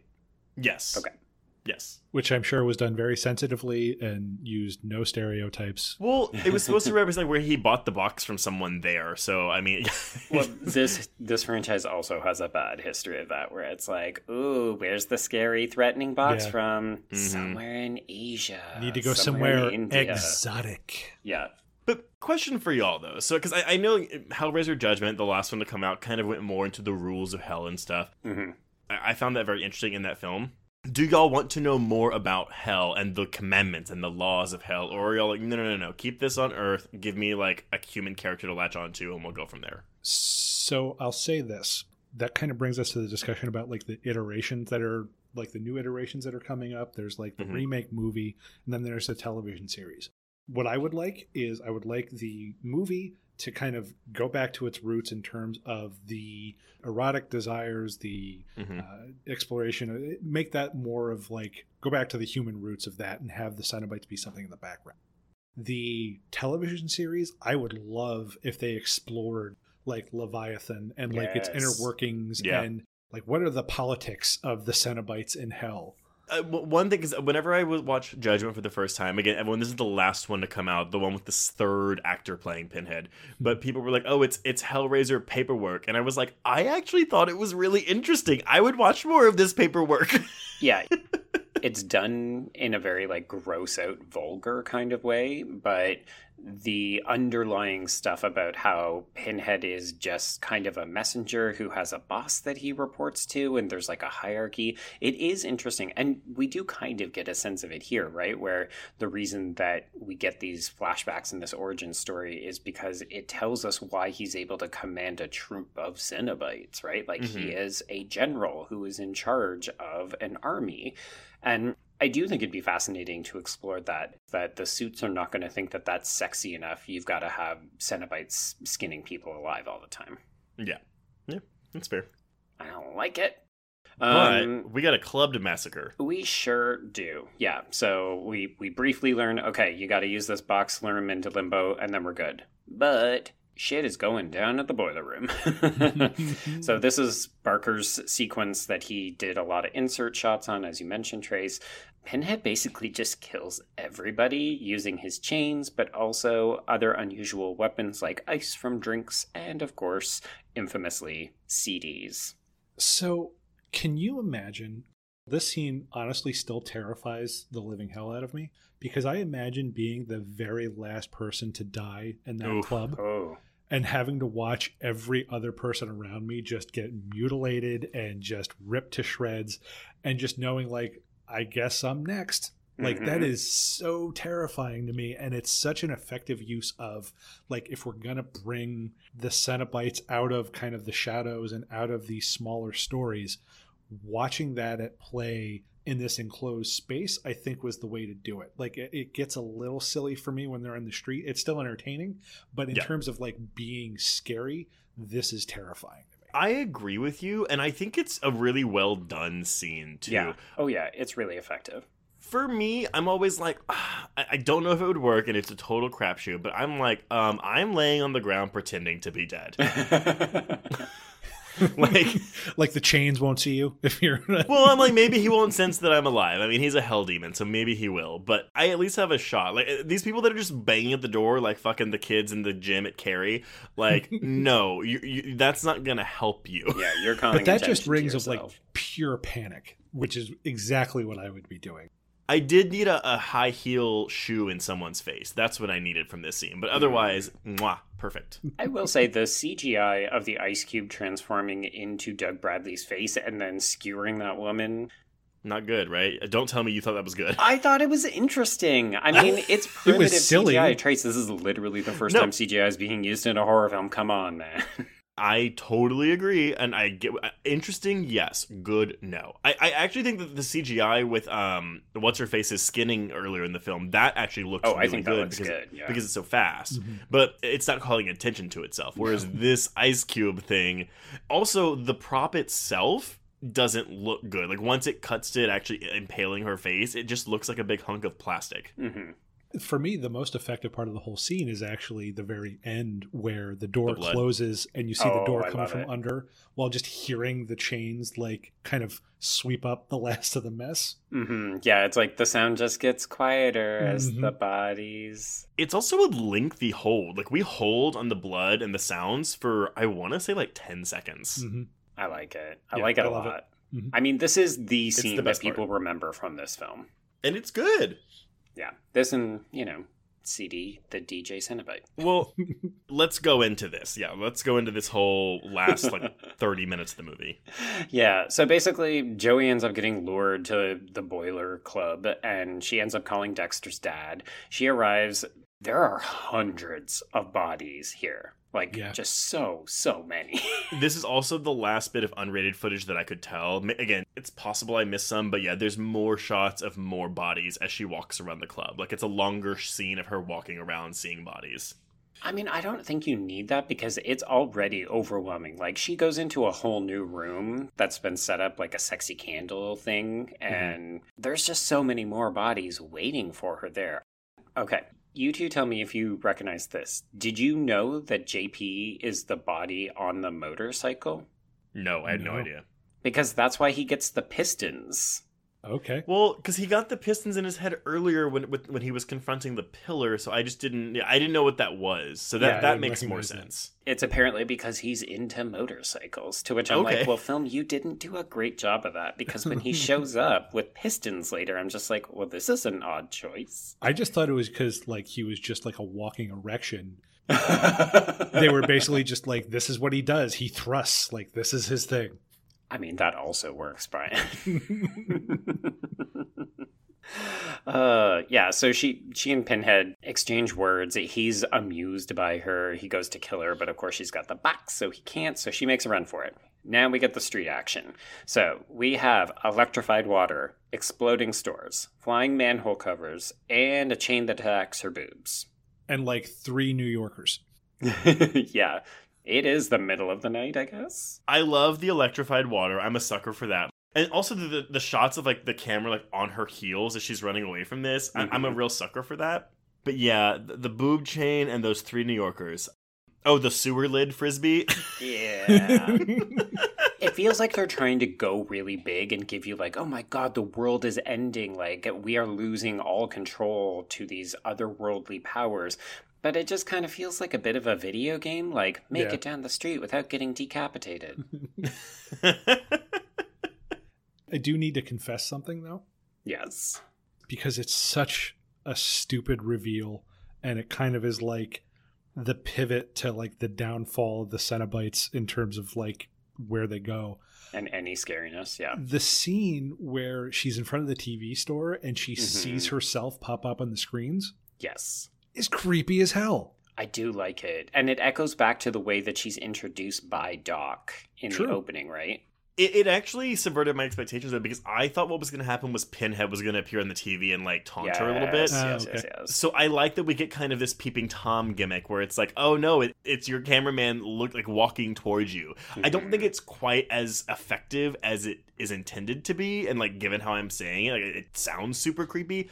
It's not great, but I- I really like what they're trying to do with this scene. Like Yeah. the setup is better than the punchline. The execution. Yeah, Yes. yeah, exactly. And I, Uh, I think that's how I feel about pretty much the rest of the film. I'm like, I get what you're trying to do. It's not quite working for me, and it's a little too histrionic, but props for giving it a try. Yeah, and I no. do feel like this is the last time, like some of these Cenobites are dated the minute they get on screen. Like, if Oh, yeah. CD head, like, okay, that's early '90s now. hmm But it is also. It seems like the last time they really put effort into the design uh, for a, a large batch of Cenobites. I think they do to a certain extent in Bloodline, but only for two of them. You get like the the twins, Yeah, uh, and like you get the the. Angelique Cenobite, which I think was eh. Yeah. But at least here, they're still trying. It's still kind of very bloody, and there's a lot of like intricate detail to the costumes that just gets left by the wayside in later entries. And we're also getting Doc being really uh, persnickety he's like, "Ready for your close up, Joey?" And then also, "That's a wrap." no, I hated it. To me, this was hundred percent Freddy. Yeah, the I was like, no, of we're Freddy having none of this. Which, why give it to Doc? like he he wasn't seen as being like at all witty or anything like that No, before he was a Cenobite. So yeah, I'm not really sure. I wish that they had have leaned into how creepy it would be for your father figure to be transformed into this monster who now wants to hurt you. Because instead, yeah, he's just glibly throwing out these one liners, and it feels like he could be the same as any other Cenobite. Like, what distinguishes him now from someone like Barbie, the flame throwing babyface Cenobite? Yeah. It was actually more effective. His first lines where he's like, "Have you seen what he did to me, you little bitch? Have you seen?"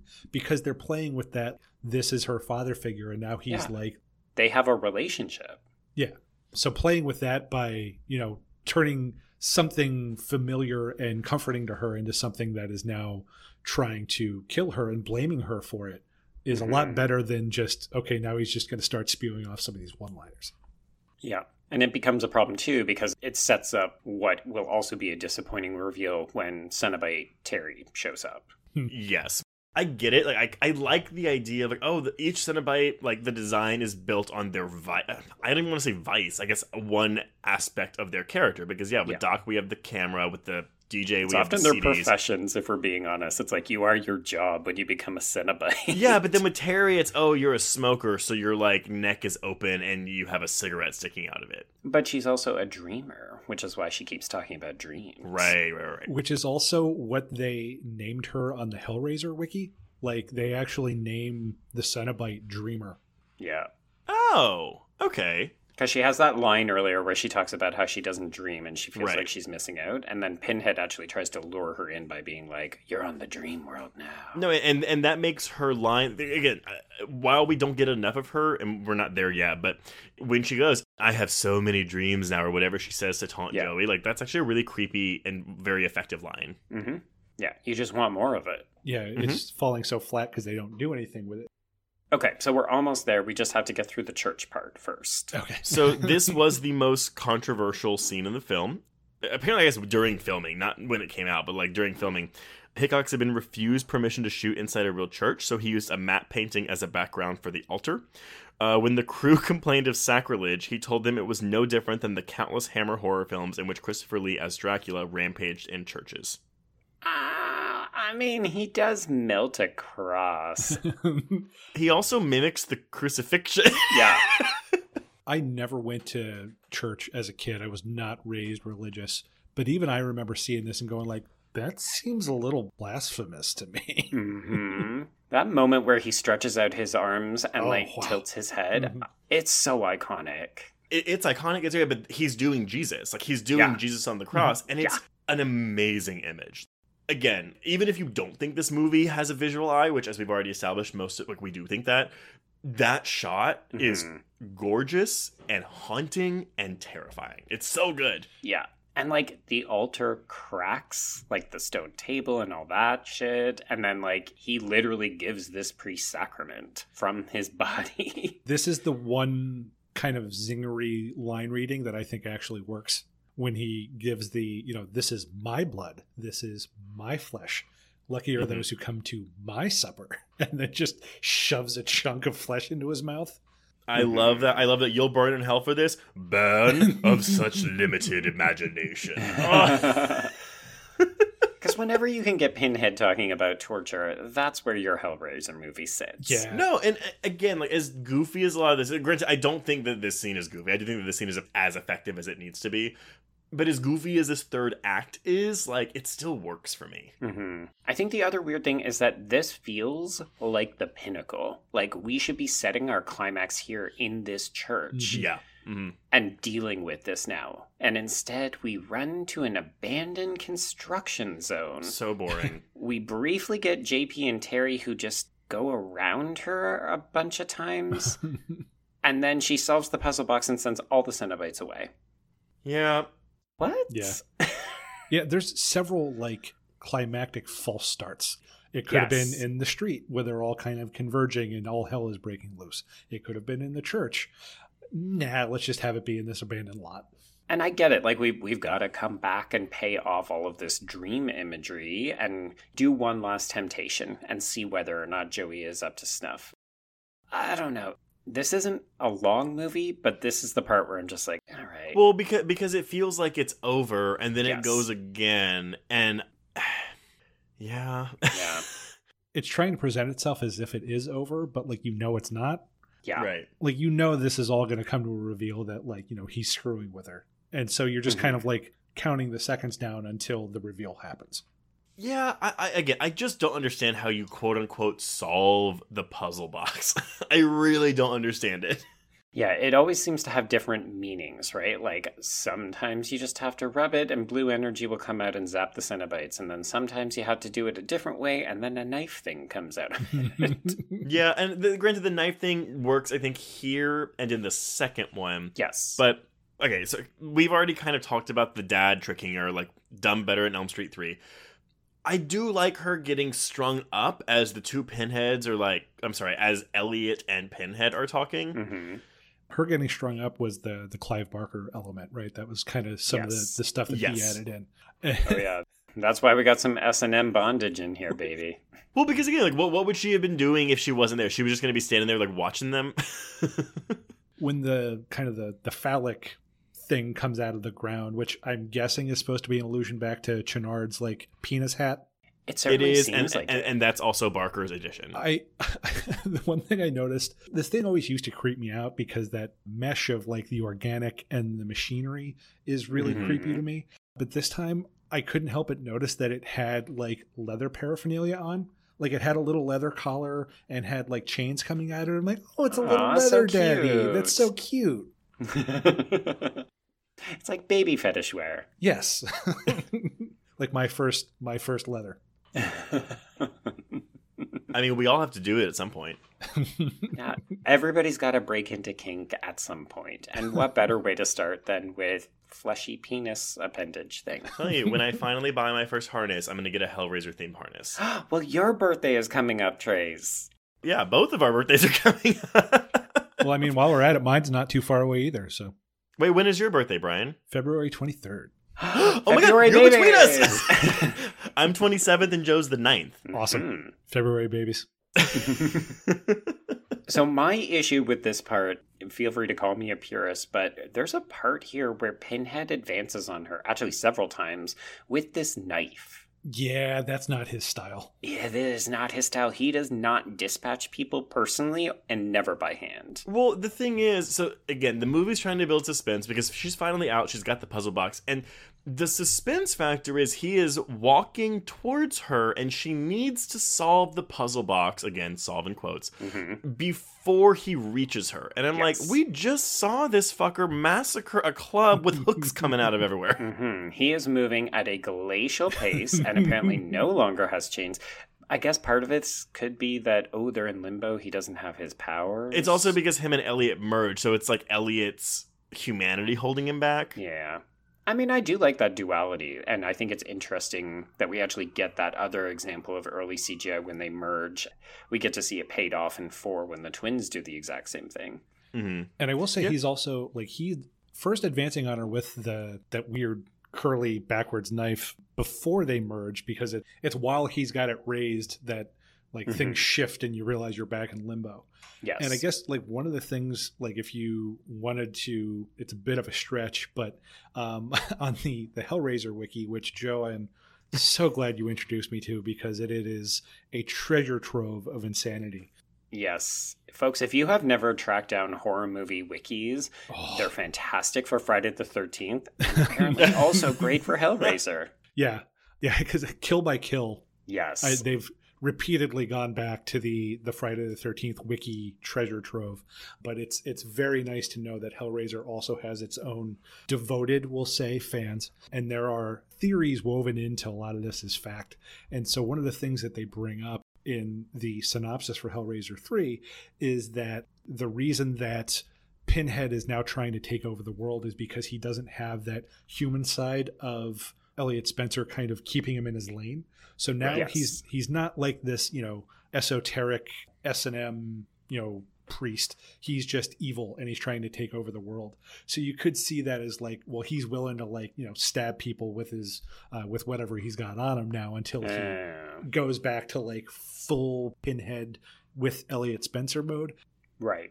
But again, that's based off of the theories of people who. Um, Or making shit up as they go yeah. along. the timing of the release, I mean, because this is 1992, like, this is before Scream. Horror is all but dead at this point in terms of, like, you know, franchises. It's interesting that they kind of take this pseudo slasher route for this climax when the slasher genre is, Yeah. like, on its on last its last gasp. Yeah, yeah. I don't know. I think they thought they were giving the fans what they wanted because it's so much more Pinhead and a Pinhead backstory and like Mm-hmm. a hot final girl who's American. the ironic thing is, like, if you're trying to give people what they want and give them so much more pinhead, he doesn't show up until halfway through the movie and he's in a pillar for the first 20 minutes. Well, oh, wait, wait, wait, wait, wait, wait, wait, no, no, no. He's not in the first 30 minutes. He's in a pillar from 30 to 50 minutes. And that's And what I mean. then he- yeah. From when he starts on screen, he's in a pillar. So, like, you don't get full pinhead until, yeah, like 50 minutes into the movie. 50 minutes, yep, Yeah. exactly. It is madness, yeah. I mean, again, it doesn't bother me. Like, I'm fine with the pacing of this movie for the most part, minus a bit of maybe dragginess in that first act. But overall, like, I think the movie's paced pretty well. See, I disagree. And I think it's maybe just because I'm too attached to the characters, but like when JP and Terry disappear, for me, I'm like, cool, we've got a lot of bombastic action sequences, but Right. I'm very much less involved. And by the Yeah. time we're getting to all of the Cenobite shit in the construction zone, I'm like, no, I'm good. I'm good. I don't disagree with you. And again, it's a weaker film because of that. Mm-hmm. But I'm still never bored in this movie. I mean, I, I, I get to where like, oh, I maybe pulled out of a little bit because yes, like the church scene is like the movie at its peak, and then it's kind of like after that. hmm But it's still fine. Yeah. It's fine for me. Still enjoyable. So we we have basically come to the end. We have dispatched Pinhead. Elliot is, you know, presumably in hell with him. So Go to hell is her closer. Yeah. And, uh, you know, she is deposited back in the real world at the construction site, and dawn is breaking. It's going to be a beautiful day. She's like, hey, there's some wet concrete. I'm Wait, just going to no. press this box into it. Okay, it's dawn, right? So Yeah. no one's been on this site to work All night. Oh, all night. Why is there a pool of wet cement? Yeah. It just stays fresh. It wasn't quick dry cement. So, there you go. It's like Yep. Acme wet concrete, you know, lasts for long hours. in case you get stuck, in case you fall in. Yeah. So she she presses this box in, and we get a nice little dissolve to people entering this office tower, where the lobby is decorated with giant pieces of artwork from the lament configuration. and if you don't know what that means, then you are now caught up to Bloodline, and you can go back and listen to last year's episode. Yeah, for fake Noomi Rapace. Um, I will say it does actually work. If we're gonna consider this a trilogy, like the Scarlet Box wants to consider it, it does work as a series ender. But because Bloodline gives you that definitive ending, and it's like the saga, and it's a prequel and a sequel and Mhm. a sidequel, a space quell. whatever it is. Yeah, it's just like I really wish that they just included that fucking movie. I know, and give us the fucking extended whatever cut. Yeah, Give I don't care all if the it's bonus. shitty work print footage. Like I- I'll watch the stupid with the numbers on top and bottom of the screen, the dailies. Yes. If they're literally going to reshoot a whole nother movie to give us the Snyder cut, uh, Oh my Justice God. League, then why can't you take footage you actually already have hmm and give us the Yagher cut? I mean, Adam Scott's right there. He's still working. He'll probably come back and do it. Exactly. He loves you this imagine franchise. Adam Scott? Can you please come back and finish Hellraiser 4 for us? You have to play the Noomi Rapace parts too, though. yes. So, gents, I have a very quick game I would like to play with you.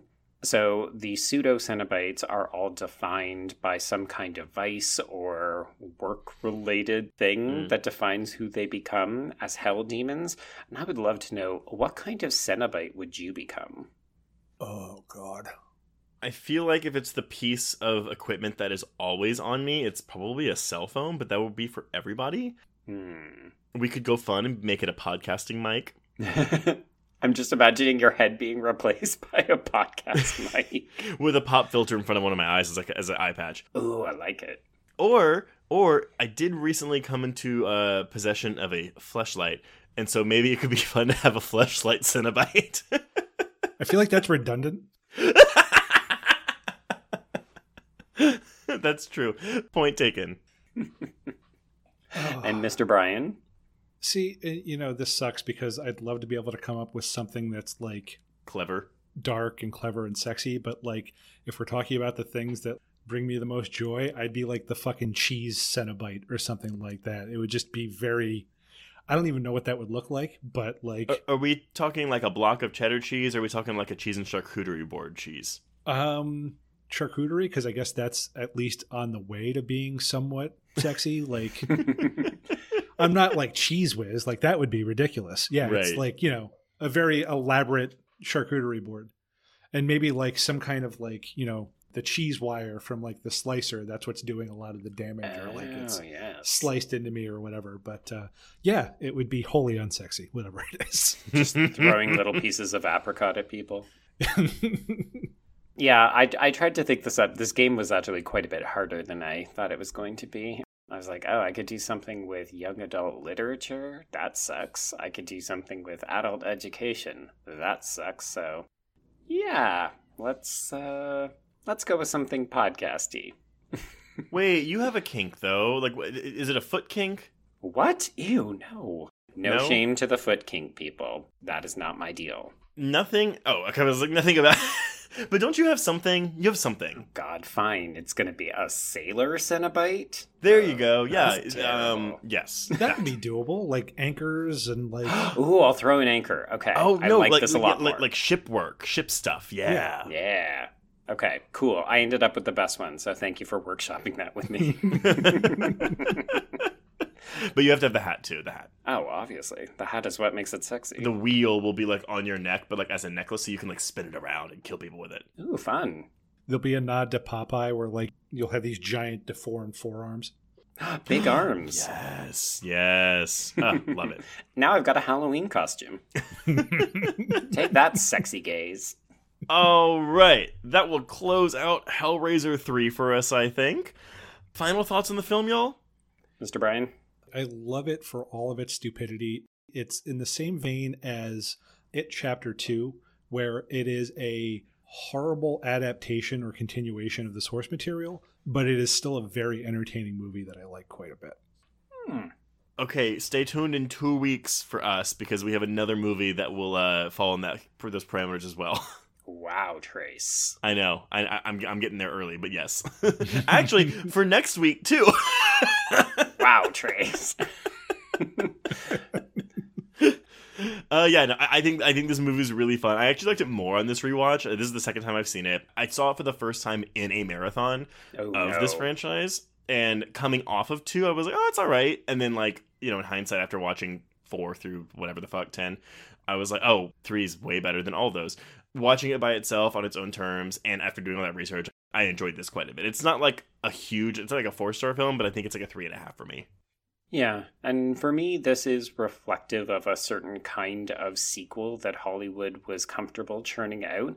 I do think it's dumb fun, but I think mm-hmm. it's agreeable in that sense. Like, it's kind of trying to be something and it's mostly getting there, and I respect its ambitiousness. Do I wish it had a bit more polish? Do I wish that they were giving the characters their due? Sure. But at the end of the day, yeah, absolutely give me this over any of those later entries because at least this one's enjoyable to watch. Uh, great. Mm-hmm. All right. Well, before we announce what we're covering next week, Bryan, where can people find you on social media and what's going on? Pretty much at this point, uh, I only do Twitter uh, just because that takes up way too much of my time anyway. So I can't imagine juggling multiple social media handles. Uh, but you can find me at Evil Taylor Hicks. And yeah, just uh, if you want to see any of the stuff I'm writing, like they said, Daily Dead, uh, where I do Let's Scare Bryan to Death. And I think in the near future, I'll be bringing back my other column soon, uh, Catalog from the Beyond, where I talk about kind of like the B side cuts of famous horror icons. Mm. And yeah, you can uh, uh, see me at uh, Rue Morgue, where I cover short horror, Cinepunks, where I'm doing a little bit of uh, just odds and ends stuff, and uh, yeah, just uh, uh, any episodes of Corpse Club that you want to listen to. Uh, from time to time, I pop up on there pretty regularly too. Nice. Love it. Well, uh, if you want to get in touch with us, you can reach us on Twitter and Instagram at Horror Queers. Uh, you can also join our Facebook Horror Queers group to hang out with other listeners. We also have a Letterboxd now for the, for the podcast, so please go find us there. Uh, we keep basically everything we cover up to date on our diary, and we have lists of everything. It's great.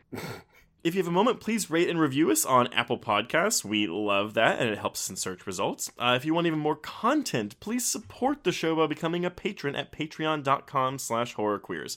This month, we're in the middle of January, so we'll have, um, we've already posted our results of the 2020 Hereditaries, our horror version of the Oscars, and our audio commentary on Final Destination 3 to go with our month of threes.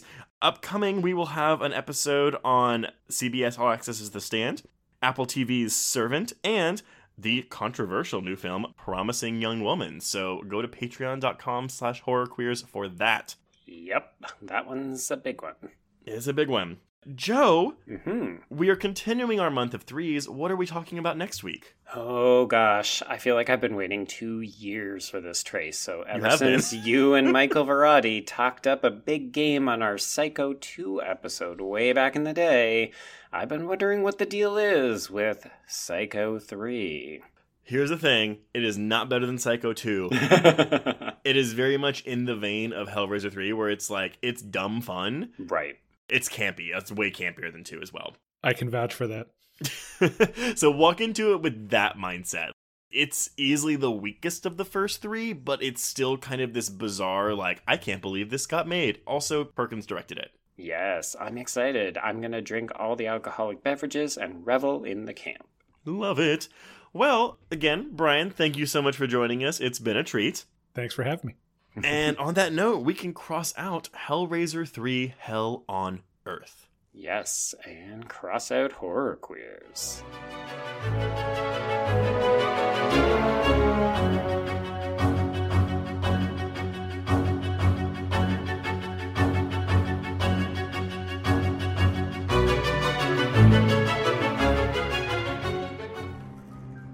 You've made it to the end of another bloody, disgusting podcast.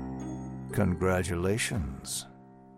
If you like our programming, consider searching for other bloody, disgusting podcasts, such as Creepy, Horror Queers, The Boo Crew, SCP Archives, Nightlight, Margaret's Garden, Nightmare on Film Street, and more.